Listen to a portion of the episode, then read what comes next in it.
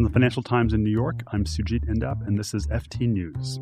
Another week in the troubled life of Valeant Pharmaceuticals, the controversial drug maker. With me to discuss the latest revelations uh, is David Crow, the U.S. pharma correspondent. Hi, David.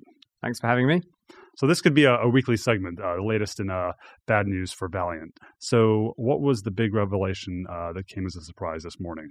Well, take your pick, really. Having just reinstated uh, the chief executive, Mike Pearson, after a two month period of sick leave, they said they were dispensing with his services this morning and searching for a successor. And as if that weren't enough, they also uh, laid the blame for the misstatement of their results and improper accounting firmly at the feet of the former chief financial officer, Howard Schiller. So there were two bombshells, if you like, today. And so these two are joined at the hip, if you will. Valeant has had this very specific and aggressive strategy for the last five or six or seven years, and these are the two principal authors. So, what have they done over the last five to seven years? What was their uh, their strategy or their mo? Well, as you say, they were joined at the hip. They were very close. Uh, Howard Schiller joined about a year after Mike Pearson took over the company, and, and Mike Pearson found the deals, and Howard Schiller found the money, and that was how it worked for years. And, and each deal was bigger than the last, and they amassed a huge amount of debt to buy uh, increasingly larger companies, and and that was the modus operandi. And and for years it was. Uh, it was lauded as a as a fantastic strategy by investors who bought into the stock in huge numbers. Right. So it went from like ten dollars to two hundred fifty dollars, and both of these guys have blue chip backgrounds, right? Mike uh, Pearson was a longtime uh, McKinsey consultant. Howard Schiller was a very senior banker at Goldman for many years, and so it's a black eye, I guess, a little bit for these these institutions. They've got Bill Ackman as well, who's a first rate investor. There's a lot of uh, people with good resumes who uh, are, are embarrassed here. Yes, and uh, given that's the case, I think the big problem now is trying to find someone else with a good resume who's willing to risk it all by trying to clean up Valeant. So where where do they go from here, other than the CEO search? There's an accounting issue. There's a 10K that has to be filed. There's potential challenges with their creditors. What are the next things we should be looking out for here?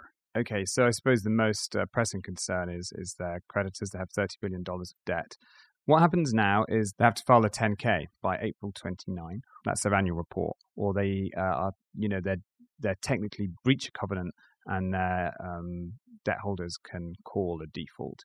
But there's a, an expectation that they will get a waiver anyway, and, and as we talk to the bondholders, they say they're more likely to grant a waiver than not. So it's a bit of an artificial deadline, but they've set themselves it, and it will be seen as a big litmus test if they can hit this April 29 deadline or not. If they don't, uh, that's a big problem. They also need to try and find some leadership. Uh, they don't have a chief executive officer. They don't have anybody really running the company, and and uh, it's in a terrible way. So they need to try and convince someone to come in and to take on the challenge. Right. And so Mike Pearson announced his resignation today.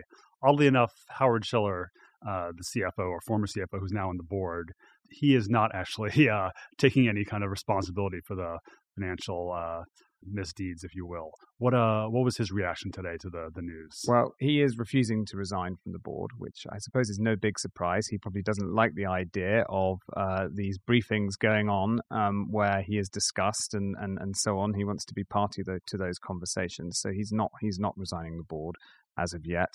Um, and he says it's uh, complete rubbish that he didn't provide improper numbers to the auditor or to the um, audit and risk committee inside the company. And he, he, is not going quietly, basically. If they think he's going to be a fool guy, then yeah. uh, they need to think again. I and think. so their annual meeting is coming up. He most likely, well, he's not going to be nominated by the company. They haven't made those nominations yet, but obviously uh, they want him to go away. Uh, so it's hard to see him actually winning election to the board for the next term, but he is not going to like you said, publicly be the fall guy. He's going to stand up for himself. It's it's less about I think him desperately wanting to continue to be a director right. of Valeant, and more about uh, him not wanting to do anything today that gives the sense that he's admitting some responsibility. And last thing I'm going to ask you about is in the press release there was a very interesting statement in addition to the the dry stuff about the accounting and the numbers and the revisions.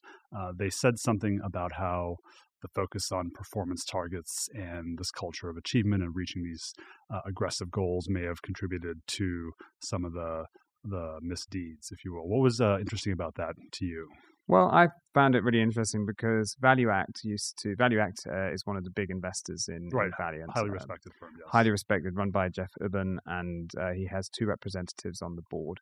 And they used to go around and boast about this compensation plan. You know, this was the best compensation plan in the business. It tied the rewards very closely to performance. Mike Pearson didn't draw a salary, he only got paid in performance related pay. And woe and behold, when you have the keys to the car and you get paid for how fast you drive it, you start putting your foot on the accelerator, even if you're going over the limit. I could extend the metaphor even right. more if you like, but it seems to be no surprise that, that it's uh, not worked out as well as they'd hoped. Well, if you are an agreed Valeant shareholder, you can take some solace in the fact that Mike Pearson owns a lot of Valeant stock, and he is doing very poorly uh, as well. In fact, last year there was a, a, famous story about him having to actually borrow against it for various expenses, and that loan was called from from Goldman Sachs. So uh, I guess a lot of people are, are hurting from Valeant right now. David Crow, thank you very much. Thank you.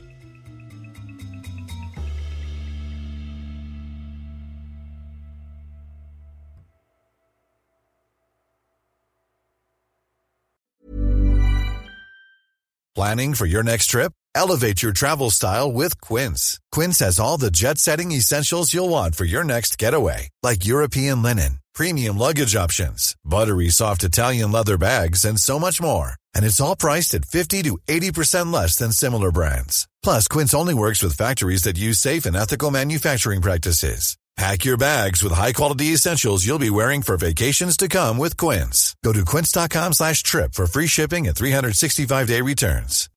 When you need mealtime inspiration, it's worth shopping Kroger, where you'll find over 30,000 mouth-watering choices that excite your inner foodie. And no matter what tasty choice you make, you'll enjoy our everyday low prices, plus extra ways to save, like digital coupons worth over $600 each week. You can also save up to $1 off per gallon at the pump with fuel points. More savings and more inspiring flavors make shopping Kroger worth it every time. Kroger, fresh for everyone. Fuel restrictions apply.